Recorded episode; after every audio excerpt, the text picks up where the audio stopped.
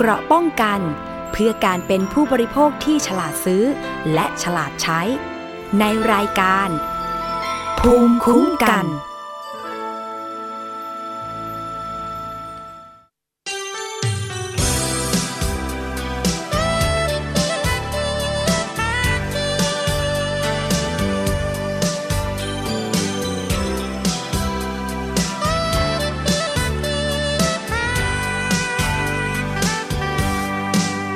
จางๆและควัน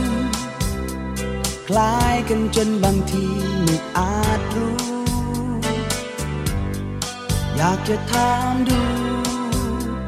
ว่าเธอเป็นอย่างหมอกหรือควันหมอกจะงดงามและทำให้เยือกเย็นแสนจะเย็นสบายเมื่อยามเช้า ถ้าเป็นควันไฟถึง จะบางเบาหากเข้าในตาเรา ก็คงจะทำให้เสียน้ำตา เธอเป็นยังไงจึงอยากรู้ เพราะฉันดูเธอไม่ออกยังคงไม่เข้าใจ บางทีเธอเป็นจึงหมอกขาว แล้วบางคราวเธอเป็นเหมือนควัน ฉันนั้นชักไม่มั่นใจ เพราะถ้าฉันต้องเสี่ยงกับควันไฟจะเตรี ยมตัวและเตรียมใจถอนตัวเพราะว่ากลัวจะเสียน้ำตา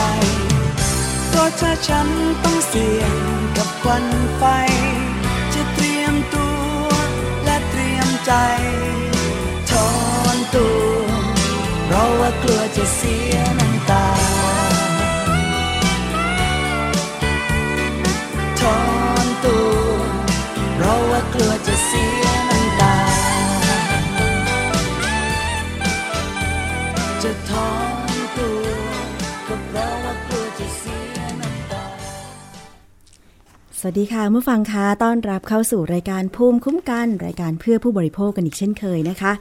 กับดิฉันชนะทิพไพรพงศ์ค่ะ วันนี้เริ่มต้นด้วยเพลงหมอกหรือควันนะคะ ถ้าเป็นหมอกเนี่ยหลายคนคงชอบเนาะโดยเฉพาะหน้าหนาวแบบนี้ อยากจะไปสัมผัสหมอกในตอนเช้าๆเหลือเกินใช่ไหมคะ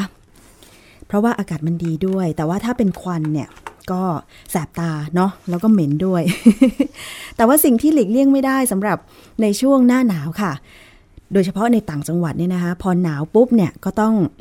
ก่อไฟผิงไฟใช่ไหมคะก็นำมาซึ่งควันซึ่งเหม็นแล้วก็ถ้าควบคุมเรื่องของไฟไม่ดีเนี่ยอาจจะลุกลามไหม้ไปได้นะคะ เพราะฉะนั้นถ้าใครก่อไฟผิงในช่วงหน้าหนาวก็คงจะต้องดูแลกันให้ดี อย่าปล่อยทิ้งไว้นะคะ ไม่เช่นนั้น มันอาจจะลุกลามได้เนาะแล้วก็รวมไปถึงปัญหาไฟไหม้บ้านเรือน หรือว่า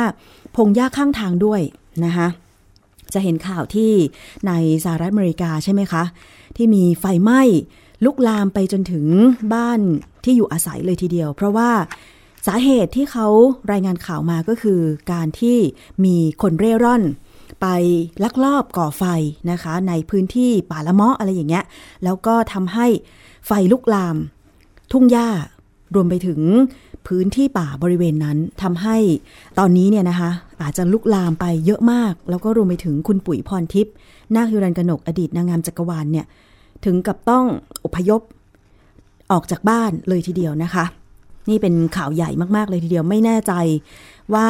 การดับไฟนั้นเนี่ยจริงๆแล้วก็เจ้าหน้าที่ก็คงจะดับอย่างเต็มที่ แต่ด้วยความที่ไฟมันลุกลามเร็วเนี่ยก็อาจจะทำให้ดับไม่ทัน แล้วก็ ต้องอพยพหนีกันนะคะอันนี้ก็เป็นความเสียหายที่เกิดขึ้น เพราะฉะนั้นจริง ๆ ในเมืองไทย ก็มักจะมีข่าวนี้เป็นประจำโดยเฉพาะในช่วงที่หมดจากหน้าหนาวเข้าสู่ช่วงหน้าร้อนนะคะ ในปลายเดือนมีนาคมถึงเมษายนเนี่ยมีไฟไหม้ป่ากันเยอะมากนะคะซึ่งในระยะหลังๆ ต้องมีการรณรงค์พร้อมทั้งเอาผิดทางกฎหมายกันอย่างจริงจังสำหรับผู้ที่ลักลอบเผาป่านะคะหรือว่าอาจจะเกิดความไม่ตั้งใจหรือตั้งใจก็แล้วแต่เนี่ย หันมาให้ความใส่ใจการป้องกันไฟป่ากันมากขึ้นนะคะ เพื่อไม่ให้เกิดผลกระทบ ทั้งป่าที่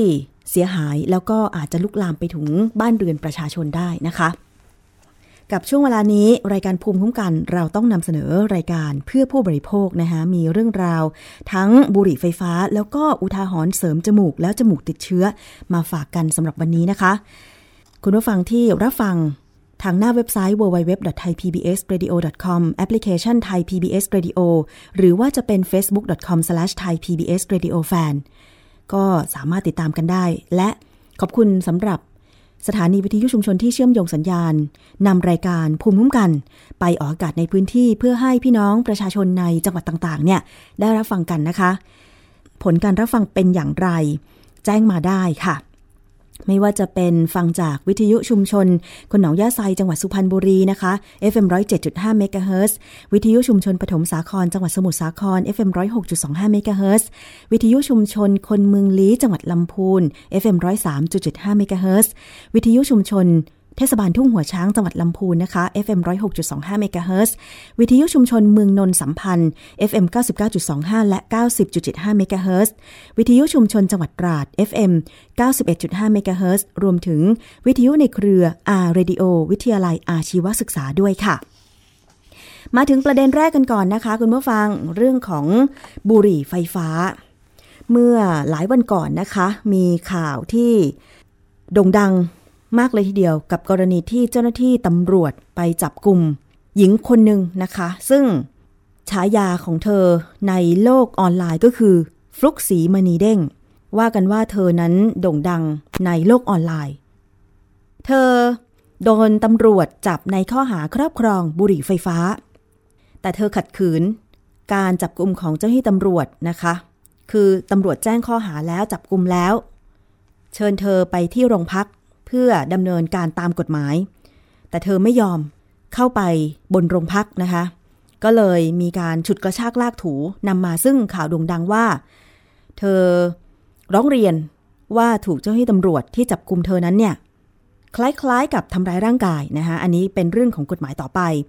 แต่ทีนี้มีประเด็นที่พูดคุยกันต่อมา เรื่องของการครอบครอง หรือสูบบุหรี่ไฟฟ้า มีความผิดตามกฎหมายหรือไม่ หลายคนอาจจะเข้าใจผิดค่ะว่าการครอบครองหรือสูบบุหรี่ไฟฟ้าไม่มีความผิด เพราะไม่ได้จำหน่ายหรือนำเข้าสิ่งของต้องห้าม กฎหมายไม่ได้มีผลเฉพาะผู้นำเข้าบุหรี่ไฟฟ้าเท่านั้นกฎหมายนะคะไม่ได้มีผลเฉพาะผู้นำเข้าบุหรี่ไฟฟ้าเท่านั้นนะคะคุณผู้ฟัง แต่ยังเอาผิดกับผู้ครอบครอง หรือสูบบุหรี่ไฟฟ้าด้วย ซึ่งก็มีโทษทั้งจำคุกแล้วก็ปรับเงินนะคะ ฝ่ายที่สนับสนุนก็ต้องการให้แก้กฎหมายเรื่องนี้ เพราะเชื่อว่าบุหรี่ไฟฟ้าช่วยให้เลิกบุหรี่ได้ แต่กรมควบคุมโรคยืนยันว่า นอกจากจะไม่พบว่ามีสารทดแทนช่วยให้เลิกบุหรี่ได้แล้ว ในบุหรี่ไฟฟ้ายังมีโลหะหนักที่ก่อให้เกิดโรคมะเร็งอีกด้วยอ่าเป็นยังไงปัจจุบันเนี่ยมีการสูบบุหรี่ไฟฟ้าอย่างแพร่หลายในกลุ่มวัยรุ่นค่ะ เนื่องจากว่า รูปลักษณ์ค่านิยม และองค์ประกอบที่ดึงดูดใจวัยรุ่น หันมาสูบบุหรี่ไฟฟ้ามากขึ้น แทนที่จะเป็นบุหรี่แบบมวลแล้วก็สูบเสร็จก็พ่นควันออกมาแบบเมื่อก่อนนะคะ ซึ่งบางส่วนเนี่ยให้เหตุผลว่าที่ตัดสินใจ สูบบุหรี่ไฟฟ้า เพราะเชื่อคำโฆษณาของสื่อออนไลน์ ว่าเป็นช่องทางที่จะช่วยให้เลิกบุหรี่แบบมวลได้ ซึ่งทางด้านอธิบดีกรมควบคุมโรคนายแพทย์สุวรรณชัย วัฒนายิ่งเจริญชัย ระบุว่าไม่มีหลักฐานทางการแพทย์ที่ชี้ชัดว่า บุหรี่ไฟฟ้าช่วยให้คนเลิกสูบบุหรี่ได้นะคะ มันจึงไม่ใช่สารทดแทนในการเลิกบุหรี่ แต่เป็นจุดเริ่มต้นของการเสพติดบุหรี่ หรือสารเสพติดประเภทอื่น ๆ ในเด็กและเยาวชนค่ะ ขณะเดียวกัน แม้ไม่มีผลวิจัยทางการแพทย์ยืนยันว่า มีสารนิโคตินในบุหรี่ไฟฟ้า แต่ควันหรือละอองน้ำจากบุหรี่ไฟฟ้า ก็มีสารกลุ่มโลหะหนักอย่างเช่น โครเมียม นิกเกิล และฟอร์มาลดีไฮด์หรือยาดองศพ ซึ่งเป็นสารก่อมะเร็งในระดับที่สูงหรือมากกว่าบุหรี่แบบมวนทั่วไปอีกด้วย ไปฟังเสียงของอธิบดีกรมควบคุมโรคนายแพทย์สุวรรณชัยค่ะ แม้มีความเสี่ยงไม่มาก นะครับ แต่ก็ไม่ควรเสี่ยงถูกไหมทางด้านนี้เพราะว่าเวลาเราเป็นขึ้นมาแล้วส่วนใหญ่มันมักจะเป็นกลุ่ม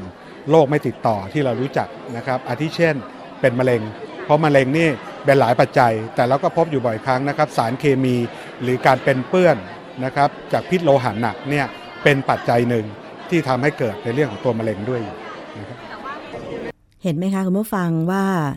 การที่เราไปหลงเชื่อคำโฆษณาในออนไลน์ บางทีมันก็ไม่มีผลยืนยันเหมือนกันใช่ไหมคะ เพราะฉะนั้นทางการแพทย์นี่แหละที่ให้ผลที่แม่นยำถูกต้องกว่านะคะ และถึงแม้ว่ากระทรวงพาณิชย์จะออกประกาศกำหนดให้บารากู บารากูไฟฟ้า หรือบุหรี่ไฟฟ้า เป็นสินค้าต้องห้ามในการนำเข้ามาในราชอาณาจักรเมื่อวันที่ 27 ธันวาคม 2557 แต่ก็พบว่ามีการขายอุปกรณ์บุหรี่ไฟฟ้า และน้ำยาตามเว็บไซต์ต่างๆ ซึ่งตามกฎหมายศุลกากรน่ะกำหนดโทษสำหรับผู้จำหน่าย หรือนำเข้าบุหรี่ไฟฟ้า และอุปกรณ์น้ำยาในมาตรา 244 มีโทษจำคุก 10 ปี ปรับไม่เกิน 5 0 0แสนบาท หรือทั้งจำทั้งปรับนะคะ เรื่องนี้ค่ะ ทางทีมข่าวไทย PBS นะคะ ได้สัมภาษณ์ ทนายเกิดผลแก้วเกิด ทนายความนะคะ ถึงเรื่องของความผิดตามกฎหมาย ของกรณีการครอบครอง และการสูบบุหรี่ไฟฟ้า ไปฟังเสียงของทนายเกิดผลค่ะ เบื้องต้นเนี่ยเราต้องเข้าใจก่อนว่า บุหรี่ไฟฟ้าเป็นสิ่งของข้ามนำเข้าในราชอาณาจักรตามประกาศของกระทรวงพาณิชย์และสคบนะครับ เมื่อประกาศไว้ตั้งแต่ปีตั้งแต่วันที่ 26 ธันวาคม 2557 ว่าบาลากูไฟฟ้า บุหรี่ไฟฟ้า เป็นสิ่งของห้ามนำเข้ามาในราชอาณาจักรนะครับ โดยประกาศเป็นราชกิจจานุเบกษาแล้วแต่ว่าเมื่อประกาศในราชกิจจานุเบกษาต้องทุกคนในประเทศไทยตั้งแต่เกิดจนตายต้องทราบว่า เป็นสิ่งของต้องห้ามเข้ามาในราชอาณาจักรทีนี้เมื่อมันห้ามเข้ามาในราชอาณาจักรก็เลยมีกฎหมายเกี่ยวข้องคือพระราชบัญญัติศุลกากรในมาตราเดิมทีมาตรา 27 และมาตรา 27ทวีนะครับ แต่ว่าปัจจุบันนี้แก้ไขใหม่แล้วเป็นมาตรา 244 นะครับ คือห้ามนำเข้ามาในราชอาณาจักรเลย ถ้าใครนำเข้ามาสิ่งของต้องห้าม ต้องระวังโทษจำคุก 10 ปีนะครับปรับอีก 5 เท่านะครับ ส่วนส่วนคนที่ไม่ได้นำเข้ามา แต่มีไว้ในครอบครอง ซึ่งกฎหมายบอกว่าการรับซื้อรับจำนำรับไว้โดยประการใดๆคำว่ารับไว้โดยประการใดๆไม่จำกัดวิธีจะให้ฟรีหรือขอมาก็แล้วแต่นะครับ ก็เป็นความผิดนะครับ ซึ่งกฎหมายใช้ว่ารับไว้โดยประการใดซึ่งรู้อยู่แล้วว่าเป็นสิ่งของห้ามนำเข้าตามกฎหมายนะครับ อันนี้มีโทษจำคุกไม่เกินห้าปีปรับ แค่ห้าแสนบาทหรือทั้งจำทั้งปรับมีไว้ได้ครอบครองเลยรับไว้ก่อนจะสูบไว้เลยจะซื้อไปฝากเพื่อนตัวเองไม่สูบไปซื้อแต่เก็บไว้เป็นของที่ระลึกก็ผิดทั้งนั้นครับก็ถ้านำเข้าก็ถ้ามีครอบครองมาเยอะก็ถือว่านำเข้านะครับนำเข้าก็ต้องมีอัตราโทษจำคุกไม่เกินสิบปี ซึ่งสูงกว่าผู้ที่ซื้อผู้ที่มีไว้ในครอบครองไม่ไม่กี่อันนะครับถามว่าบทลงโทษเพิ่มขึ้นไหมจริงๆอัตราโทษจำคุกไม่เกินห้าปีปรับไม่เกินห้าแสนบาทโทษค่อนข้างสูงอยู่แล้วนะครับเพียงแต่ว่าการบังคับใช้กฎหมายหรือการจับกุมเนี่ยไม่ค่อยเข้มขัดไม่ค่อยเข้มงวดบางทีแม้กระทั่ง หลายครั้งก็เห็นเจ้าหน้าที่ของรัฐเองรวมทั้งเจ้าหน้าที่ตำรวจเองก็สูบบุหรี่ไฟฟ้า คนก็เลยมองว่ามันไม่ใช่เรื่องร้ายแรง ก็เลยอาจจะทำให้คนส่วนใหญ่คิดว่ามันไม่ผิดกฎหมาย ค่ะนั่นคือโทษตามกฎหมายของผู้ที่สูบบุหรี่ไฟฟ้านำเข้าหรือครอบครองบุหรี่ไฟฟ้านะคะ อันนี้ก็ มีความผิดตามกฎหมาย มีอัตราโทษอย่างที่ทนายเกิดผลบอกก็คือจำคุก 10 ปี ปรับไม่เกิน 5 0 0แสนบาท หรือทั้งจำทั้งปรับนะคะ ทีนี้มีข้อเสนออย่างไร ทนายความเกิดผลก็บอกว่า เสนอไปยังเจ้าหน้าที่รัฐค่ะ ว่าต้องเข้มงวดต่อการจับกลุ่มแล้วก็เคร่งครัดต่อการบังคับใช้กฎหมายอย่างสม่ำเสมอ ไปฟังเสียงของทนายเกิดผลอีกครั้งค่ะ คือมันต้องแบ่งแยกเอาไปสับเรื่องนะครับ เนื่องจากว่าบุรีบุรีไฟฟ้าหรือบารากูเนี่ยมันไม่ใช่สิ่งเสพติด ไม่เหมือนกับยาบงยาบ้าที่ประกาศขึ้นมาทุกคนรับรู้ว่า มันคือสารเสพติดยาเสพติดกัญชงกัญชาเป็นยาเสพติด ที่มันผิดผิดเพราะนำเข้าเลือกไปครับ แต่ทีนี้กฎแต่เรื่องเนี้ยหน่วยงานของรัฐก็ไม่ค่อยไม่ค่อยประกาศ เพียงแต่พยายามที่จะเผยแพร่หรือรณรงค์ห้ามสูบบุหรี่โดยอ้างว่ามันเป็นอันตราย แต่ไม่ได้พูดถึงกฎหมายว่ามันผิดมันเป็นกฎหมายห้ามนำเข้าตามกฎหมายฉบับไหนทำให้สังคมส่วนใหญ่ยังเข้าใจว่าแค่ห้ามสูบเพราะมันเป็นอันตราย แต่ไม่ได้ห้ามนำ เข้าหรือครอบครองเลยครับ มันเป็นส่วนหนึ่งของหน่วยงานของรัฐเองที่ไม่อธิบายว่ามันผิดกฎหมายเพราะอะไร แต่กลับเป็นนิ้นรณรงค์ว่าห้ามสูบซึ่งทำให้คนเข้าใจว่า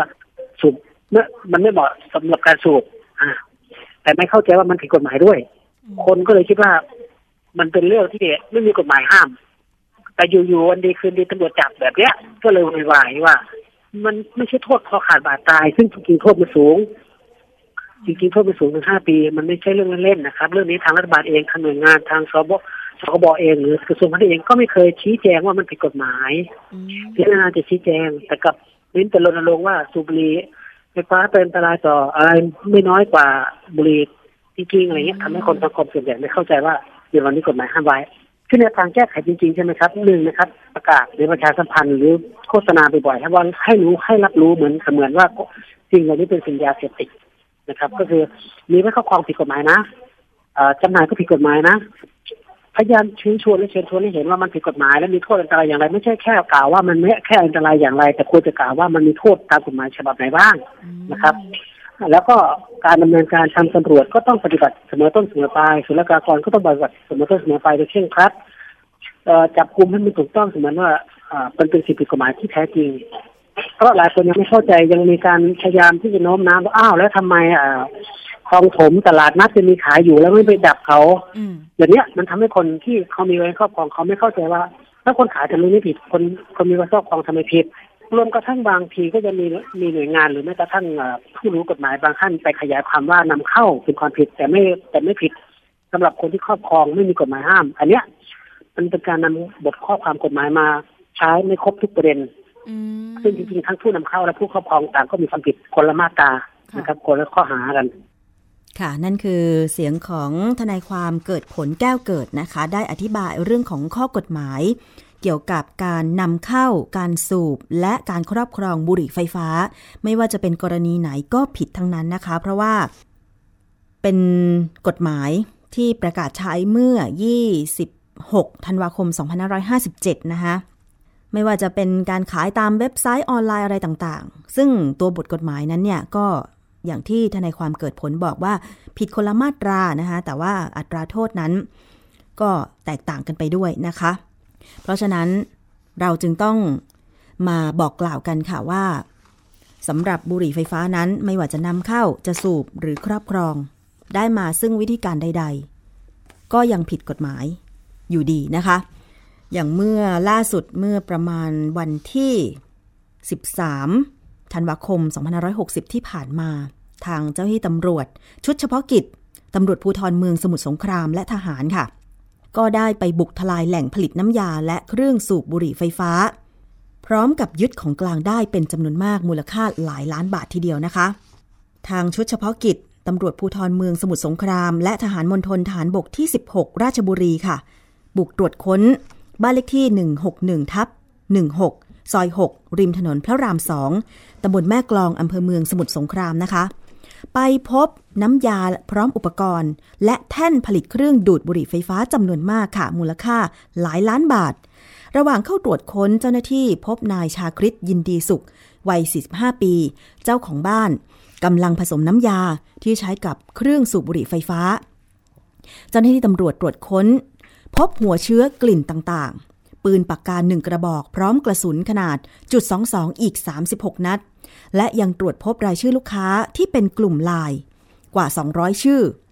และพบกล่องไปรษณีย์ที่ไว้ใช้สำหรับส่งเครื่องสูบไฟฟ้าให้กับลูกค้าด้วยนะคะจากการสอบสวนนายชาคริตให้การรับสารภาพว่า ได้ตั้งกลุ่มลายเพื่อเป็นช่องทางการสั่งซื้อ ขายบุหรี่ไฟฟ้า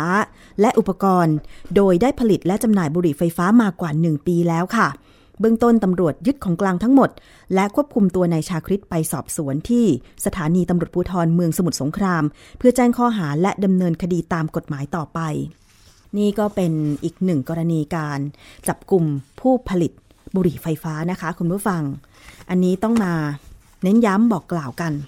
เพราะว่า การที่เข้าไปเห็นข้อมูลในสื่อสังคมออนไลน์ อาจจะสร้างความเข้าใจผิดได้ว่าบุหรี่ไฟฟ้า ช่วยให้เลิกบุหรี่สูบแบบมวลได้ไม่จริงนะคะ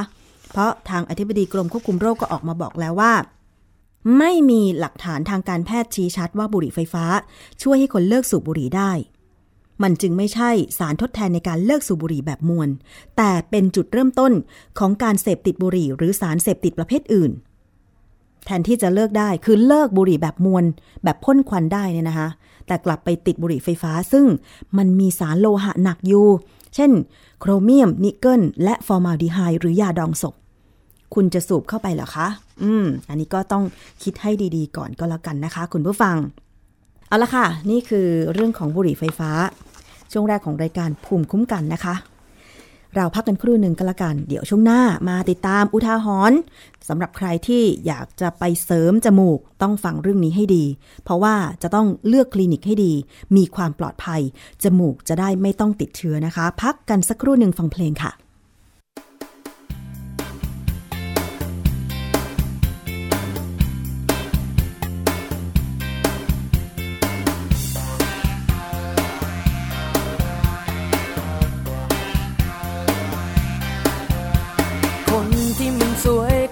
ก็แบบว่าถูกใจ แบบว่าสวยไงจะทำอะไรก็ดูดี คนไม่ค่อยสวยไม่ค่อยจะเกิดเลยสักทีเหี่ยวมันทั้งปีเมื่อไรจะดีเนื้อเราแบบว่าสวยเราได้ร้ายทำไมคล้ายๆน่าเอ็นดู เดียงสามีที่ไม่รู้ไม่เป็นไรก็มันสวย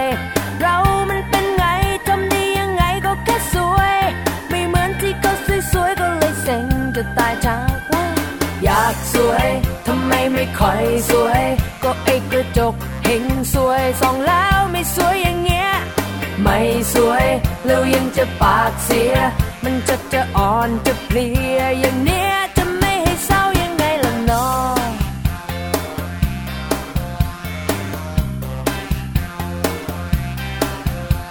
คนที่สวยๆก็ไม่ต้องแบบว่าตะกาย เหนื่อยกันมากมายไม่ต้องวุ่นวายให้ปวดหัว คนไม่ค่อยสวยคงต้องไปพาตลอดตัว เจ็บก็ไม่กลัวให้พากี่ทีก็เอาแบบว่าสวยเราได้ร้ายทำไมคล้ายๆน่าเอ็นดู เดียงสามีที่ไม่รู้ไม่เป็นไรก็มันสวย เรามันเป็นไงทำด้ยังไงก็แค่สวย ไม่เหมือนที่เขาสวยๆก็เลยเซ็งจะตายจากเธออยากสวยทำไมไม่ค่อยสวย ก็ไอ้กระจกเห็นสวยส่องแล้ว ไม่สวยแล้วยังจะปากเสีย มันจะจะอ่อนจะเพลียอย่างเนี้ยจะไม่ให้เศร้ายังไงล่ะน้อง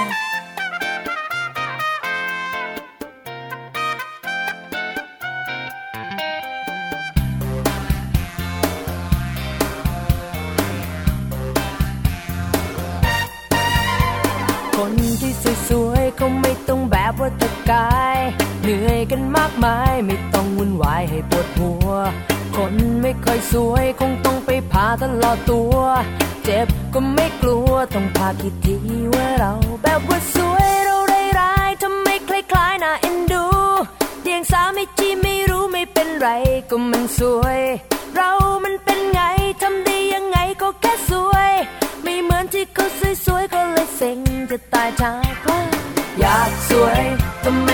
อยสวย ก็ไอ้กระจกเห็นสวยส่องแล้วไม่สวยอย่างเงี้ย ไม่สวยแล้วยังจะปากเสีย มันจะจะอ่อนจะเพลียอย่างเนี้ยจะไม่ให้เศร้ายังไงล่ะอยากสวยทำไมไม่ค่อยสวย ก็ไอ้กระจกเห็นสวยส่องแล้วไม่สวยอย่างเงี้ย ไม่สวยแล้วยังจะปากเสีย มันจะจะอ่อนจะเพลียอย่างเนี้ย นอ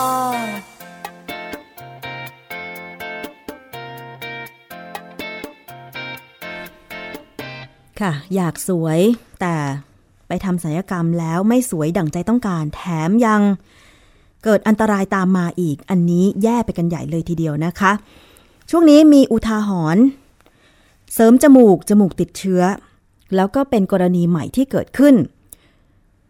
โดยปกติแล้วเนี่ยเวลาเราคิดจะเสริมความงาม หรือเสริมจมูกเนี่ยนะคะ เราก็มักจะ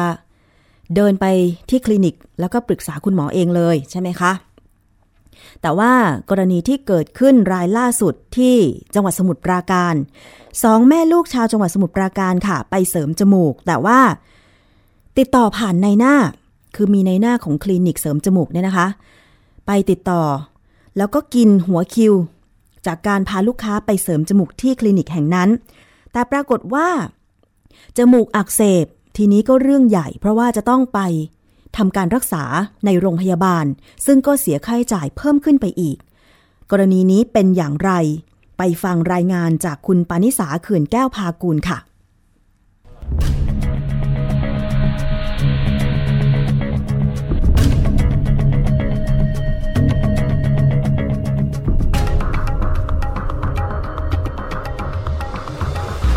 เขาบอกว่าหนูแพ้ผ้าก๊อตเขาก็แปะจมูกเนี่ยนะ ใช่ค่ะสองวันเจ็บหนูเจ็บหนูเลยดึงออก แล้วดึงออกมาแล้วก็เห็นแล้วว่ามันเป็นหนองนางสาวมันธนาชัยศรีสะอายุ 27 ปี ชาวจังหวัดสุรินทร์นำภาพถ่ายขณะที่จมูกมีเลือดไหลแผลปิ ซึ่งเกิดจากการไปทำศัลยกรรมเสริมจมูก กับคลินิกเสริมความงามแห่งหนึ่ง ในจังหวัดสมุทรปราการ หลังทำได้เพียง 3 วัน นางสาวมันธนาเล่าว่า เมื่อวันที่ 12 สิงหาคมที่ผ่านมา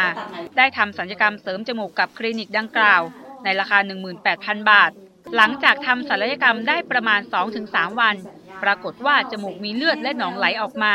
จึงติดต่อคลินิกให้เอาซิลิโคนออก และต้องหยุดพักงานเพื่อรักษาจมูกเป็นเวลา 2 สัปดาห์ เป็นเหตุให้เธอต้องถูกไล่ออกจากงาน เขาไม่ได้รับผิดชอบอะไรนอกจากเขาบอกหนูแค่ว่าเขาต้องถอดซิลิโคนออกให้หนู แล้ว แล้วเขาก็ถอดซิลิโคนออกให้หนู แล้วเขาก็บอกว่า แต่ในส่วนเนี้ยหนูต้องเสียค่าใช้จ่ายเองหมดแล้วจ่ายอีกเท่าไหร่เขาบอกว่าถ้ามารักษาต่อให้ต่อเนื่องต้องจ่ายก็ค่ายาค่าอะไรก็ประมาณพันกว่าบาทขึ้นไป ซึ่งซึ่งหนูหนูก็หยุดงานทำทำสัญญกรรมมาแล้วได้อาทิตย์หนึ่งแล้ว คือก็ไม่สามารถที่จะกลับไปทำงานได้แล้วรายได้หนูก็ไม่มีแล้วอะค่ะ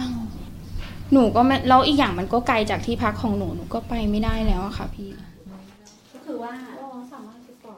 นางสมัยสำรวมจิตอายุ 50 ปี มารดาของนางสาวมันธนา ให้ข้อมูลอีกว่า เธอไปทำศัลยกรรมเสริมจมูกที่คลินิกแห่งนี้เช่นกัน เพราะคลินิกมีการโฆษณาว่า สามารถเสริมความงามแบบผ่อนจ่ายได้ แม้ไม่มีบัตรเครดิต ตัวเธอเองเลือกซิลิโคนที่มีราคา 25,000 บาททำสัญญาผ่อนเดือนละ 3,840 บาท ระยะเวลา 1 ปี รวมทั้งหมด 46,320 บาท ซึ่งเธอจ่ายไปแล้ว 2 งวด ส่วนบุตรสาวจ่ายในราคา 18,000 บาททำสัญญาผ่อนจ่ายเดือนละ 2,760 บาท เป็นระยะเวลา 1 ปี รวมทั้งหมด 33,120 บาท เมื่อบุตรสาวมีปัญหากับคลินิกดังกล่าว เธอจึงหยุดจ่ายเนื่องจากเห็นว่าสัญญาไม่เป็นธรรม แม่ว่าทำไมถึงค่าบริการแพงคิดตอนแรกก็ไม่ได้คิดนะ แล้วทำไมมันดอกเบี้ยเยอะมากขนาดนี้ แล้วแม่ส่งไปแล้วอะสองเดือน แล้วพอสามเดือนแม่ก็อ้าว เงินก็ไม่พอใช้แล้วเริ่ม ก็เลยเขาทวงทวงแล้วทวงอีก เขาทวงมาทางไลน์ก็บอกว่า เดือนนี้ยังไม่จ่าย แต่ตอนแรกเขาบอกว่า ไม่จ่ายทำไมไม่จ่ายไม่ได้นะ ถ้าไม่จ่ายก็จะเอาวันละสองร้อยล่าสุดผู้เสียหายเข้าร้องเรียนต่อกรมสนับสนุนบริการสุขภาพกระทรวงสาธารณสุข และสำนักงานคณะกรรมการคุ้มครองผู้บริโภค ซึ่งขณะนี้สาธารณสุขจังหวัดสมุทรปราการ ซึ่งเป็นผู้ควบคุมกำกับดูแลสถานพยาบาล ตามพระราชบัญญัติสถานพยาบาล พศ 2541 ยังอยู่ระหว่างการตรวจสอบข้อเท็จจริง เพื่อให้ความเป็นธรรมกับทั้งสองฝ่าย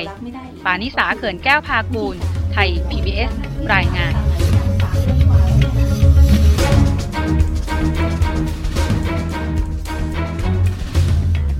มีเสริมจมูกแบบผ่อนจ่ายด้วยนะคะ ซึ่งลูกสาวก็คือคุณมันธนาชัยศรีสะเนี่ยไปเสริม แล้วก็เกิดปัญหานะคะ คุณแม่ก็เคยไปเสริมมาก่อน แต่คุณแม่ไม่เกิดปัญหา พอลูกเกิดปัญหาจมูกอักเสบติดเชื้อจนต้องถอดซิลิโคนออกเนี่ยนะคะ คุณแม่ก็เลยหยุดจ่าย หยุดผ่อนชำระ ทีนี้ก็โดนคลินิกตามทวงหนี้ใช่ไหมคะ อันนี้มันก็มี 2 ประเด็นที่ซ้อนๆกันอยู่ ซึ่งเรื่องนี้ทาง กลุ่มงานคุ้มครองผู้บริโภค สำนักงงานสาธารณาสุขจังหวัดสมุทรปราการ โดยเภสัชกร รังสรรค์วงบุญหนักค่ะ เภสัชกรชำนาญการ ก็ได้ออกมาให้ข้อมูลถึงการดำเนินการกรณีนี้ด้วยเช่นกันนะคะ แต่ว่าเราจะไปฟังเสียงของคุณมันธนาชัยศรีษะผู้เสริมจมูกนะคะ ซึ่งเป็นลูกสาวกันก่อนว่าเหตุการณ์ของเธอเป็นอย่างไร และตอนนี้อาการเป็นอย่างไร เธอให้สัมภาษณ์ไว้ในรายการสถานีประชาชนสัมภาษณ์โดยคุณออนอุมาเกษตรพืชผลค่ะ ค่ะหนูก็มันก็ปกติเริ่มปกติขึ้น แต่ว่าอาการข้างในคือ ถ้าอากาศมันเย็นมากๆ ในช่วงที่หนูแบบทำงานเนี้ยมันจะมีน้ำแบบไหลออกมาคล้ายๆน้ำมูกอะค่ะ แล้วก็มันจะซึมเข้าไปรู้สึกแล้วมันจะแสบโพรงจมูกไปถึงท้ายทอยอะค่ะอันนี่คืออาการข้างเคียงที่เป็นอยู่ ใช่ค่ะบางวันหนูขี่มอเตอร์ไซค์ไปกับแฟนเนี้ยค่ะ ตกตก รถแบบตกหลุมอะไรอย่างเงี้ยค่ะ มันก็จะเจ็บเหมือนแป๊บๆเหมือนแบบปวดปวดๆซาๆแบบอืมนี่คือปัญหาด้านสุขภาพใช่ค่ะนะคะ แล้วเห็นบอกว่าต้องออกจากงานเลยเหรอคะตอนค่ะรักษาก็ตัช่วงที่ว่ารักษาตัวคือตอนสามวันแรกอะค่ะ หนูเปิดออกมามันมันเริ่มเริ่มแบบว่าเป็นเหลืองเหลืองๆเป็นเหลืองเหลืองๆเป็นหนองอะค่ะ พอผ่านไปประมาณสองสามชั่วโมง หนูเอาสำลีแบบคือแตะดู มันก็แตกเป็นเลือดกับหนองไหลออกมานะคะค่ะ แล้วก็เป็นแล้วผทีลนี้ทำให้เราไม่ได้ไปใช่ทำงาค่ะนไปทำงานไม่ได้เพราะมันมันไหลอยู่ตลอดเวลาแล้วมันก็ปวดด้วยมันปวดเฉพาะตรงสันดั้งอะแล้วตอนนั้นเราโทรไปปรึกษาหมอไหมว่าหมอคะเกิดอะไรขึ้นกับหนูคะทำไมมันมีหนองมีเลือดออกมาทำไมหนูไม่ปวดมีหัวเบอร์คุณหมอเลย ไม่มีเบอร์ศูนย์สองของคลินิกเขาเลไม่ยเหรอมีเลยค่ะ แล้วไม่มีแต่หนูเอ่อใบเสร็จไม่มีซองไม่มียา ไม่มีอะไรให้เรากลับไม่มามีไว้ค่ะทานยาแก้อักเสบที่บ้านอะไรเงี้ยเผื่อปวดยาแก้ปวดไม่มีเลยไม่มีค่ะแล้วคนที่แนะนำเราไปเป็นใครคะ คือเขาเป็นคนที่อยู่ในในในเฟซนี่แหละค่ะที่คือมีพี่คนหนึ่งเขาไปทำมาคือเป็นเพื่อนกันคือรู้จักกันเคยทำธุรกิจเหมือนแบบจะทำธุรกิจการขายอะไรเงี้ยออนไลน์ด้วยกัน แล้วทีนี้หนูไปเห็นเขาทำแล้วหนูก็เลยแบบเข้าไปสนใจคือแบบว่า เออผ่อนสวยก่อนผ่อนทีหลังะสวยก่อนผ่อนทีหลังอืมเราค่ะก็เลยอยากเออ อยากเราไม่ต้องเอาเงินก้อนใหญ่ไปทำเออเราอาจจะเขาบอกว่าผ่อนสบายๆอะไรเงี้ยหนูก็เลยเชื่อทักเขาแชทเข้าไปทักเข้าไปแล้วผ่ก็อนสบายๆ ได้คุยกับเขาเขาก็เลยบอกว่า ไปทำก่อนก็ได้นะแล้วค่อยแบบว่า จ่ายทีหลังอะไรเงี้ยสะดวกไปเขาบอวักนราไหนคาไหมตอนนั้นเรื่องจ่ายตอนนั้นป็เขายังประด็ไม่บอกราคาไม่ได้บอกราคาว่าประมาณเท่าไหร่ไม่พูดเลยไม่พูดค่ะ เขาบอกเข้าไปคุยกันที่คลินิกแล้วเราไม่กลัวเหรือว่าเราจะจ่ายเงินไหวไหมจะแพงจะถูกไม่กลัวเหรอตอนนั้นก็ในในนั้นน่ะเหมือนทำนองว่าในเพจของคลินิกอะค่ะ มันจะขึ้นราคามาบอกให้เราเลยอะไรอย่างเงี้ย ราคาที่เขาขึ้นมามัน 12,900 บาทค่ะ หนึ่งหมื่นสองพันเก้าร้อยบาท แล้วพอไปถึงคลินิก มันไม่ใช่ราคานั้นมันเป็นนะคะเงินเท่าไหร่คะ เป็นเงินเขาบอกว่าตามตามเนื้อของซิลิโคนเลยอะค่ะ อย่างแบบว่าซิลิโคนที่มันนิ่มบิดได้ หรือแบบธรรมดาอย่างนิ่มบิดค่ะได้ก็สองหมื่นห้า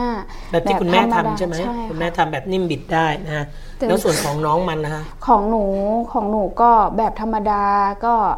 อะไรนะปลายพุ่งอะไรเงี้ยค่ะเขาบอกว่า 18,000 บาทหนึ่งหมื่นแปดอันนี้บาทคือราคา 18,000 บาทนี่คือยังไม่ได้รวมดอกเบี้ยที่เขาได้แจ้ง คือเขามาแจ้งทีหลังตอนที่เซ็นเอกสารแล้วอะค่ะยังดอกเบี้ยนี่ถามทางคุณแม่บ้างนะ แม่สมัยของแม่เนี่ยค่า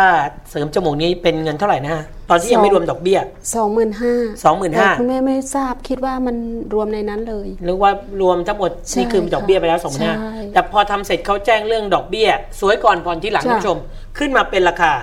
สี่หมื่นเท่าไหร่สี่หมื่นหก4 6 0 0 0 ค่ะ นั่นคือเสียงสัมภาษณ์นะคะของคุณมันธนา แล้วก็คุณสมัยสองแม่ลูกที่ไปทำศัลยกรรมเสริมจมูกที่คลินิกแห่งหนึ่งที่จังหวัดสมุทรปราการ ลูกสาวจมูกติดเชื้อ คุณแม่ไปทำมาก่อน คุณแม่ก็เลยหยุดผ่อนจ่ายไปด้วยนะคะซึ่งราคาอย่างที่ให้สัมภาษณ์ไว้เลยค่ะว่า ลูกสาวเนี่ยตอนที่เห็นโฆษณาว่าคลินิกแห่งนี้รับเสริมจมูก 12,000 กว่าบาทเอง แต่พอไปคุยที่คลินิกจริง ๆ นะคะ ราคากลับ เพิ่มเป็น 18,000 กว่าบาท ไม่รวมดอกเบี้ยที่ต้องผ่อนจ่ายอีก ส่วนคุณแม่นะคะตอนแรกเข้าใจว่าราคา 25,000 บาทตามโฆษณา แต่พอไปคุยจริง ๆ รวมดอกเบี้ยด้วยเนี่ยเป็น 46,000 กว่าบาท ซึ่งก็เห็นว่าราคาไม่เป็นธรรมนะคะ สูงเกินจริง สัญญาไม่เป็นธรรมเนี่ยก็เลย กลับกลายเป็นว่าคุณแม่ก็หยุดผ่อนไปด้วย รวมทั้งลูกสาวเอง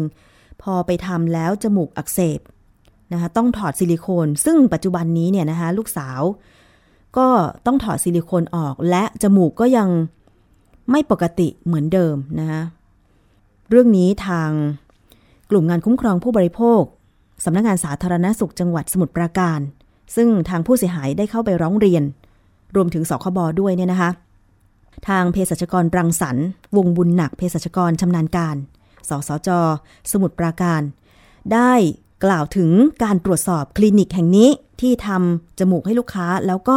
จมูกอักเสบ ผลเป็นอย่างไรไปฟังกันค่ะ คือเข้าไปตรวจเข้าไปตรวจสอบตัวคลินิกแล้วอะนะครับค่ะก็พบว่ายังยังตัวคลินิกโดยรวมเนี่ยได้รับการได้รับอนุญาตถูกต้องนะครับค่ะแต่คนนี้เนี่ยจะมีปัญหาอยู่เล็กน้อยนะครับในในที่ที่ไม่ใช่เป็นสาระสำคัญนะครับ แต่ค่ะตรงนี้อาจจะเป็นความผิดทางกฎหมายอย่างเช่น มีการเปลี่ยนแปลง พื้นที่ให้บริการโดยไม่อนุญาตนะครับซึ่งตรงนี้เนี่ยเดี๋ยวเราจะมาดำเนินการในเรื่องทางของความผิดตามพรบสถานพยาบาลค่ะพศ2547อีกครั้งหนึ่งหรือค่ะเราจะต้องขอเช็คอีกทีหนึงว่ามีการแจ้งของเรื่องการเนี่ยถูกต้องครบถ้วนหรือเปล่านะครับค่ะอันนี้เดี๋ยวเราจะดำเนินการตรงนี้ในทางของกฎหมายอีกทีหนึ่งนะครับ แต่โดยภาพรวมของคลินิกเนี่ยก็คือแพทย์ที่ทำเนี่ยเป็นผู้ประกอบวิชาชีพถูกต้องนะครับตัวค่ะคลินิกเนี่ยโดยรวมก็ถือว่าก็ถือว่าได้มาตรฐาน เอาละคราวนี้มาตรฐานในเรื่องของสถานที่มาตรฐานในเรื่องของผู้ทำอะผู้ให้บริการ แต่ประเด็นในแง่ของพอเสริมจมูกแล้วมีอาการหนองหรือว่าอักเสบอย่างที่ว่านะฮะมีเลือดผสมออกมาตรงนี้นี่ ถ้าให้คุณหมอวิเคราะห์นะคะมันจะต้องดำเนินการยังไงได้บ้างครับเป็นความบกพร่องความผิดพลาดของใครยังไงนะคะนี่คือประการที่หนึ่งนะคะส่วนประการที่สองนะคะท่านเป็นสัชกรลังสรรค์ก็คือในฐานะเป็นผู้บริโภคนะคะทราบราคาภายหลังจะเป็นลมนะ จาก 25,000 ขึ้นมาเป็น 46,000นะอันนี้กรณีคุณแม่เขา แต่ของน้องบันนี่ราคาเท่าไหร่นะฮะหนึ่งหมื่นแปดพันบาท18,000 บาท ผ่อนที่หลังคิดรวมเป็นเอ่อสามหมื่นกว่าบาทอะค่ะสามหมื่นกว่าบาทนะเชิญท่านเภสัชกรลังสรรค์แนะนำหน่อยสิครับคุณทำยังไงคะครับคือเคสนี้เนี่ยคือแนะนำเลยนะครับว่า กรณีเนี้ยมันเป็นกรณีที่มีนายหน้าเกิดขึ้นนะครับ แล้วก็ทางน้องมัทนาเนี่ยได้ติดต่อผ่านทางนายหน้านะครับแล้วนายหน้าเองเนี่ยเวลาเขามาติดต่อกับทางคลินิกเนี่ยนะครับคือทางทางคนที่ทำกับคลินิกเนี่ย ในตอนต้นเนี่ยจะไม่ได้พูดคุยกันเลยค่ะนะครับจะไม่ทราบราคาอย่างเคสเนี้ยเคสที่นายหน้าส่งมาให้คลินิกทำเนี่ยประมาณหนึ่งหมื่นแปดพันบาทสุดแล้วในหน้าก็จะไปกินส่วนต่างซึ่งซึ่งจะไปรับมาอีกทีก็อาจจะเป็นสองหมื่นห้าพันบาท แล้วก็ใช้โครงการสวยก่อนผ่อนที่หลังอย่างเงี้ยนะครับ แล้วก็มีการผ่อนแล้วก็ทำให้บานปลายขึ้นไปเป็นสามหมื่นกว่าบาทถึงสี่หมื่นบาทได้นะครับ อันนี้ก็เป็นปัญหาที่ที่เราเริ่มเจอเยอะขึ้น ก็คือมีในหน้าที่เข้ามารับนะครับ รับเป็นตัวกลางในการหาลูกค้าให้กับทางคลินิกนะครับ โดยที่ค่ะคลินิกเนี่ยไม่ไม่ได้ไม่ได้เป็นคนที่ติดต่อกับทางผู้ป่วยหรือว่าคนที่จะมาทำการรับมาทำการเสริมเนี่ยโดยตรงนะครับ อันนี้ก็เป็นเป็นปัญหาอันใหม่ที่ที่เราเริ่มเจอเยอะขึ้นก็คือมีการผ่านในหน้าเกิดขึ้นท่านเภสัชกรรังสรรค์คะปกติเวลาที่แพทย์จะให้การรักษาพยาบาล เหมือนที่ฉันเคยได้ยินว่า แพทย์จะต้องบอกวิธีการทำตลอดบอกจนผลกระทบและค่าใช้จ่าย เหมือนกับเวลาเราไปโรงพยาบาลนะนะหมอจะบอกว่าถ้าเกิดคุณจะผ่าที่นี่เป็นเงินเท่านั้นเท่านี้นะเขาจำเป็นต้องแจ้งกับผู้ป่วยไม่ใช่เหรอคะในในหลักการทางการแพทย์หรือไม่คะ คือปกติแล้วคลินิกเนี่ยจะต้องมีการแสดงนะครับอัตราค่าให้บริการนะครับต้องมีการแจ้งผู้เข้ารับบริการด้วยหรือไม่คะคือการแจ้งนี้สามารถแจ้งได้ทั้งสองลักษณะนะครับค่ะหนึ่งก็คือแจ้งเป็นแจ้งเป็นคำบอกกล่าวโดยตรงก็ได้ค่ะสองหรือเป็นการติดแสดงที่ตัวคลินิกก็ได้ แต่เคสเนี้ยเนี่ยคิดว่าปัญหาที่เกิดขึ้นก็คือว่าทางตัวกลางหรือนายหน้าเนี่ยพยายามไม่ให้ไม่ให้เห็นราคาที่แท้จริงของตัวคลินิกนะครับ แล้วก็เหมือนกับเป็นการที่มีการผ่านนายหน้านะครับ เป็นลักษณะนั้นมากกว่า แต่ปกติแล้วโดยคลินิกเนี่ยมาตรฐานของคลินิกเนี่ยจะต้องมีการแสดงราคาราคาที่ให้บริการ อาจจะอยู่ในรูปของไฟล์อิเล็กทรอนิกส์ที่อยู่ในคอมพิวเตอร์ก็ได้นะครับ หรืออาจจะเป็นการแสดงแปะเอาไว้เป็นเป็นประกาศหรือราคาที่ตัวคลินิกก็ได้ได้ทั้งสองกรณีนะครับค่ะแต่เอาคล่ะราวนี้การที่ต้องบอกกล่าวหรือเปล่าอันนี้เนี่ยก็เป็นรายละเอียดซึ่งซึ่งแต่ละเคสเนี่ยที่มีการพูดคุยกันครับ เป็นเรื่องใหม่ของผู้บริโภคจริงๆเลยนะคะว่า สวยก่อนผ่อนทีหลังเนี่ยบางทีมารู้ราคาทีหลังก็อาจจะถึงขั้นเป็นลมหรือว่าจ่ายไม่ไหวเลยก็เป็นได้นะคะ เพราะฉะนั้นเนี่ยจริง ๆ แล้วตัวผู้บริโภคหรือผู้ที่คิดจะทำศัลยกรรมความงามเนี่ยจะต้องคุยกับทางคลินิกโดยตรงนะคะ แต่ว่ามันก็อย่างที่ทางเภสัชกรรังสรรค์บอกอะค่ะว่า ตอนนี้เนี่ย การทำการตลาดของคลินิกเสริมความงามต่างๆ มันก็มีมากขึ้น โดยเฉพาะในหน้าที่จะไปหาลูกค้าให้ทางคลินิก พยายามที่จะปกปิดข้อมูลว่าราคาที่แท้จริง เมื่อลูกค้าเสริมไปแล้วเนี่ยจะต้องจ่ายเป็นเท่าไหร่ดอกเบี้ยในอัตราเท่าไหร่ เพราะฉะนั้นตัวของผู้บริโภคที่คิดจะทำศัลยกรรมนี่แหละ จะต้องหาข้อมูล ให้รอบด้านซะก่อนนะคะอย่างน้อยๆก็คือ ถ้าสมมุติว่าเขาไม่ให้เราคุยกับทางคลินิก เราต้องแอบไปคุย ต้องถามหมอให้ละเอียดถี่ถ้วนนะว่าทำไปแล้วซิลิโคนแบบนี้มันจะส่งผลกระทบอะไรอย่างไรนะคะ กล้าถามไปเลยไม่ต้องอาย ไม่ต้องกลัวนะคะ ซึ่งถ้าเป็นคุณหมอตัวจริงเสียงจริง ผ่านการอบรม ผ่านการฝึก เป็นแพทย์จริง ๆ เนี่ยเขาจะต้องอธิบายให้เรา ไม่ต้องกลัวว่าคุณหมอจะมาเสียเวลาหรือว่ารำคาญเรานะคะ เรามีสิทธิ์ที่จะรับรู้ข้อมูลก่อนที่เราจะทำสัญญกรรมค่ะคุณผู้ฟัง ทีนี้จะทำอย่างไรต่อไปกับกรณีของคลินิกเสริมความงามที่เสริมจมูกให้กับทางคุณมันธนาแล้วก็คุณสมัยทำให้คุณมันธนาเนี่ยนะคะจมูกอักเสบรวมถึง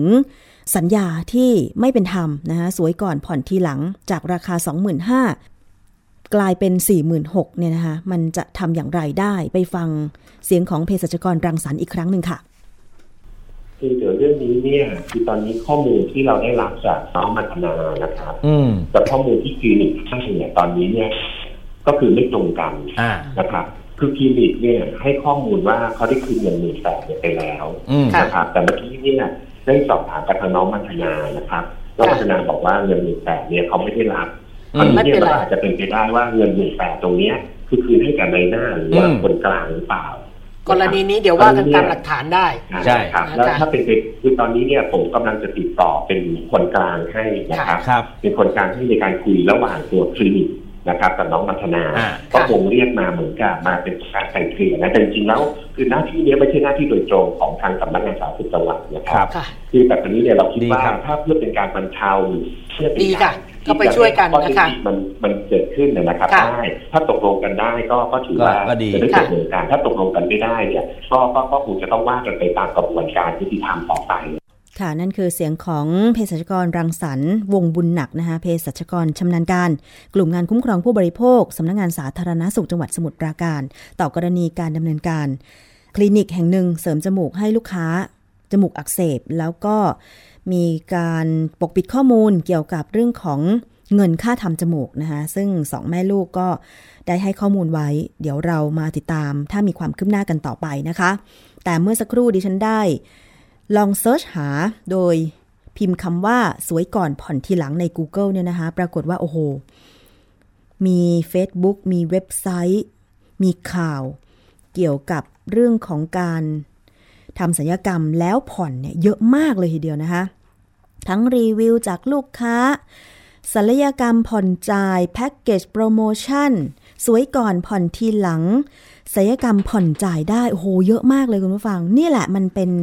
จะเรียกว่าอะไรอะ่ะกับดักมั้งของผู้บริโภคที่คิดว่าตัวเองก็อยากสวยอะ่ะแต่ว่าเงินอาจจะไม่พร้อมขอผ่อนได้ไหม ซึ่งถ้ามีคลินิกหรือโรงพยาบาลไหน ออกแพ็กเกจแบบเนี้ย มันก็จะยิ่งเป็นสิ่งที่จูงใจลูกค้า แต่เมื่อมามีผลกระทบทีหลังมันก็จะแก้ปัญหายากนะคะ คุณผู้ฟัง เพราะฉะนั้นกรณีเสริมจมูกจมูกติดเชื้อ ผ่อนจ่ายแบบนี้เนี่ยนะคะ ราคาที่สูงเกินแล้วก็ไม่ได้บอกราคาที่แท้จริงก่อนผ่อนเนี่ยทำให้เกิดความเสียหายขึ้นได้ คิดดีๆ ก่อนที่จะสวยผ่อนจ่ายนะคะ คุณผู้ฟัง เอาละค่ะ เป็นอีกหนึ่งกรณีที่นำมาบอกเล่าให้ได้รับฟังกันนะคะ มาถึงช่วงท้ายของรายการภูมิคุ้มกันรายการเพื่อผู้บริโภควันนี้ มีเรื่องของอุบัติเหตุมารายงานคุณผู้ฟังค่ะ อุบัติเหตุของรถรับส่งนักเรียนยังคงเกิดขึ้นอยู่นะคะ ล่าสุดเกิดขึ้นที่จังหวัดราชบุรี เกิดอุบัติเหตุรถรับส่งนักเรียนถูกรถคู่กรณีชน บนถนนเพชรเกษมอำเภอโพธาราม จังหวัดราชบุรีค่ะ มีนักเรียนบาดเจ็บสองคนและเสียชีวิตหนึ่งคนด้วยนะคะ ซึ่งอุบัติเหตุดังกล่าวเกิดขึ้น ช่วงทางแยกเข้าวัดดอนกระเบื้อง ตำบลดอนกระเบื้อง อำเภอโพธาราม จังหวัดราชบุรีค่ะ เป็นเหตุรถยนต์เฉียวชน รถกระบะรับส่งนักเรียน เมื่อประมาณวันที่ 13 ธันวาคมที่ผ่านมานี่เองนะคะ อุบัติเหตุที่เกิดขึ้นมีผู้เสียชีวิตหนึ่งคนค่ะ เป็นเด็กหญิงนะคะ ชื่อว่าเด็กหญิงสาวิกาเกิดฤทธิ์และบาดเจ็บอีกสองคน ทั้งหมดเป็นนักเรียนที่โดยสารมากับรถรับส่งนักเรียนคันดังกล่าว คนขับรถรับส่งนักเรียนบอกว่า ก่อนเกิดเหตุขณะกำลังมุ่งหน้าเข้าตำบลดอนกระเบื้อง บริเวณนั้นกำลังมีการซ่อมผิวถนนค่ะ รถคู่กรณีซึ่งแล่นตามมาด้วยความเร็วเนี่ย เกิดเสียหลักพุ่งชนท้ายรถรับส่งนักเรียน จนรถตกร่องกลางถนน และนักเรียนบาดเจ็บเสียชีวิตดังกล่าว คือนักเรียนที่เสียชีวิตเนี่ยนะคะ ก็คือกระเด็นตกลงมาจากรถนักเรียนเลย เป็นจังหวะที่เด็กหญิงสาวิกา ผู้เสียชีวิตตกลงไปในคูน้ำทำให้เสียชีวิตในที่สุดนะคะ หลังเกิดเหตุเจ้าหน้าที่ตำรวจได้สอบปากคำคนขับรถยนต์ที่ไปชนรถนักเรียน ชื่อนายณริศวงศามอบตัวในที่เกิดเหตุ พร้อมตั้งข้อหาขับรถโดยประมาททำให้ผู้อื่นได้รับบาดเจ็บหรือเสียชีวิต และในเวลาต่อมาก็ได้ อนุญาตให้ประกันตัวออกไป เนื่องจากเห็นว่าไม่มีพฤติการหลบหนีนะคะส่วนศพของเด็กหญิงสาวิกาครอบครัวก็ได้นำไปบำเพ็ญกุศลในบ้านเกิดจังหวัดนครปฐมแล้วก็นักเรียนที่บาดเจ็บ ยังคงรักษาตัวอยู่ในโรงพยาบาล เป็นเหตุการณ์ล่าสุดข่าวเศร้าของรถรับส่งนักเรียนนะคะ ไม่ว่าใครจะเป็นผู้ขับชนก็ตาม ก็เกิดความเสียหายทั้งนั้น การเยียวยาผู้ที่ได้รับผลกระทบ ไม่ว่าจะบาดเจ็บ หรือญาติผู้เสียชีวิตเนี่ยก็ต้องเป็นไปตามกฎหมายด้วยนะคะ ซึ่งอันนี้ก็จริง ๆ แล้วพยายามที่จะหามาตรการป้องกันกันนะคะไม่ว่าจะเป็นทางหน่วยงานท้องถิ่นหรือทางโรงเรียน ที่จะต้องคอยมาควบคุมดูแล อย่างเช่น ถ้าโรงเรียนไหน มีความจำเป็นจะต้องให้รถเอกชนมาวิ่งรับส่งนักเรียน โรงเรียนก็ต้องมี รายชื่อของผู้ขับรถของผู้ประกอบการนั้นๆนนนะคะ แล้วก็จะต้องมีกฎระเบียบให้บริษัทเอกชนที่รับส่งนักเรียนนั้นเนี่ยนะคะ ปฏิบัติอย่างเคร่งครัด แต่ว่าในต่างจังหวัดบางที ก็ไม่สามารถที่จะควบคุมดูแลได้อย่างทั่วถึง ตอนนี้ยังคงเห็นรถนักเรียนที่เป็นทั้งสองแถวและสามแถว ดัดแปลงเอารถกระบะทำเป็นมุงหลังคาตอนท้ายกระบะ แล้วก็เอาที่ที่นั่ง ซึ่งเป็นเบาะสามแถวสามเบาะ ใส่เข้าไป นักเรียนก็นั่งหันข้างไปนะคะ เพราะด้วยความที่รถรับส่งนักเรียนในต่างจังหวัดนั้น ขาดแคลน ผู้ประกอบการที่เป็นนิติบุคคลหรือบริษัทเนี่ยก็ไม่ค่อยมี ส่วนมากก็จะเป็นคนในพื้นที่ ดัดแปลงรถตัวเอง โดยเฉพาะรถกระบะ หรือรถสองแถวเนี่ยเป็นรถรับส่งนักเรียน อันนี้ ยังคงแก้ไขปัญหาไม่ได้นะคะ ยิ่งไปกว่านั้นโดยเฉพาะในอำเภอรอบนอกของจังหวัดต่างๆ ก็ยังคงเห็นมีนักเรียนนักศึกษาเนี่ยขึ้นไปนั่งบนหลังคารถสองแถว ที่ใช้รับส่งนักเรียน ยิ่งอันตรายมากไปกว่าเดิม หรือแม้กระทั่งห้อยโหน ท้ายรถสองแถว เห็นกันเป็นประจำ นี่แหละพอเกิดอุบัติเหตุเฉียวชนอะไรขึ้นมา เมื่อไม่มีที่ยึดเกาะ อย่างเรานั่งรถยนต์ส่วนบุคคลเนี่ย เรายังมีเข็มขัดนิรภัย คาดตอนที่เราอยู่บนรถ ตอนเกิดอุบัติเหตุก็ลดแรงกระแทกไปได้เยอะ คือตัวไม่หลุดจากเบาะนั่นเองนะคะ แต่ว่าพอเป็นรถสองแถวหรือรถนักเรียนสามแถว แบบเนี้ยเวลาเกิดอุบัติเหตุไม่มีอะไรที่จะมาฉุดผู้โดยสารบนรถได้เลย แรงเหวี่ยงของรถเมื่อไปกระแทกกับขอบทางหรือเกิดการพลิกคว่ำเนี่ย ผู้โดยสารจึงกระเด็นออกนอกตัวรถแล้วไปกระแทกกับสิ่งของภายนอกทำให้บาดเจ็บหนักแล้วก็เสียชีวิต เป็นอีกหนึ่งปัญหาที่ยังแก้ไม่ตกสักทีทำให้ตอนนี้ไทยนะคะ มีสถิติอุบัติเหตุทางถนน และผู้ได้รับผลกระทบ มากที่สุดในโลกแล้วนะคะเมื่อฟังล่าสุดนี่ข่าวออกมา ไม่ใช่เป็นอันดับสองของโลกแล้วนะ มากที่สุดในโลกแล้วค่ะ อันดับหนึ่งเลย เพราะว่าอุบัติเหตุเกิดขึ้นวันละ หลายครั้งมากๆ นอกจากรถนักเรียนแล้วค่ะ เมื่อคืนที่ผ่านมา มีข่าวเกี่ยวกับอุบัติเหตุ รถยนต์ขับไปดีๆ ปรากฏว่า ถนนหาย ถนนหายเพราะอะไร เพราะว่าเกิดการขุดร่องกลางถนนแล้วไม่มีไฟเตือน จากผู้รับเหมาไม่ติดสัญญาณไฟเตือนหรือป้ายบอกเตือนเลยว่ากำลังขุดถนนเป็นหลุมอยู่ทำให้ผู้ขับขี่รถในเวลากลางคืนเนี่ยมองไม่เห็น ขับรถตกลงไป ในหลุมขนาดกว้าง ที่กำลังขุดอยู่ โชคดีที่คนขับรถคันดังกล่าว ไม่เสียชีวิตนะคะคุณผู้ฟัง เมื่อ 14 ธันวาคม 2560 ที่ผ่านมาค่ะตำรวจที่สพทุ่งใหญ่จังหวัดนครศรีธรรมราชได้รับแจ้งว่าช่วงกลางดึกของวันที่ 13 ธันวาคมได้รับแจ้งจากนายชำนาญต่างจิต อายุ 52 ปี ให้ไปตรวจสอบรถ กระบะโฟวิลตอนเดียว ที่ตนเองขับ พลัดตกลงไปในท่อน้ำกลางถนนได้รับความเสียหาย จุดเกิดเหตุบริเวณถนนสายทุ่งใหญ่ลำทับ บ้านเสม็ดจวนหมู่7ตำบลกุแระพอไปตรวจสอบปรากฏว่า เจอรถคันที่เกิดเหตุเนี่ยไปชนกับขอบปูนของท่อระบายน้ำขนาดใหญ่ สภาพด้านหน้ารถก็พังเสียหาย แต่ว่าคนขับโชคดีที่ไม่เสียชีวิตนะคะนายชำนาญเจ้าของรถบอกว่า ตนเองขับรถกลับจากอำเภอทุ่งใหญ่เพื่อกลับบ้านในจังหวัดกระบี่ ไปถึงจุดเกิดเหตุก็ขับตามปกติ อยู่ๆ ถนนก็หายไป ไม่มีถนน จึงเบรกรถแต่ไม่ทันการค่ะ เบรกไม่ทัน รถก็หัวทิ่มลงไปในคูที่ขุดอยู่ขวางกลางถนน แต่โชคดีที่ตัวเองยังไม่ตาย ส่วนสาเหตุมาจากความมืดเนื่องจากที่เกิดเหตุมีการขุดถนนเพื่อทำท่อระบายน้ำขนาดใหญ่ แต่ไม่มีป้ายไฟให้เห็นชัดเจนเวลากลางคืน ทำให้คนขับรถที่ไม่ชำนาญเส้นทาง พลัดตกลงไปอยู่เป็นประจำ จึงต้องแจ้งความดำเนินการเอาผิดกับผู้รับเหมา ที่ไม่มีสัญญาณไฟให้ชัดเจนในเวลากลางคืน คุณจะก่อสร้างขุดหลุมอะไรทิ้งไว้แม้จะเป็นหลุมเล็ก หรือหลุมใหญ่เนี่ย คุณต้องติดสัญญาณไฟมีป้าย เตือน บอกให้คนขับรถเห็นในระยะไกล ไม่เช่นนั้นแล้วอาจจะทำให้ผู้ที่ขับรถมาเนี่ย ไม่ชำนาญเส้นทาง หรือแม้แต่ผู้ชำนาญก็ตามบางที กะจังหวะไม่ถูกว่าหลุมมันอยู่ตรงไหนอะไรอย่างเงี้ย เพราะว่าไฟมันไม่ชัดเจนไงคะอาจจะเกิดอุบัติเหตุแบบนี้ได้ เป็นความจะเรียกยังไงล่ะ ความช่วยของผู้รับเหมาจริง ๆ เลยนะคะ ผู้ที่เป็นหน่วยงานอนุญาต ให้ผู้รับเหมามาก่อสร้างก็เหมือนกัน ควรจะต้องมีการตรวจตรา ว่าเขามีสัญญาณไฟบอกชัดเจนไหมในขณะที่กำลังก่อสร้าง หรือในขณะที่ก่อสร้างไม่เสร็จ เพราะจากภาพที่เห็นเนี่ยนะคะ รถคันที่เกิดเหตุเนี่ย โอ้โห หลุมไม่ใช่หลุมเล็กๆนะ เป็นการขุดขนาดใหญ่มากเลยอะเพราะฉะนั้นจะมีทางเบี่ยงทางคดเคี้ยวหรือ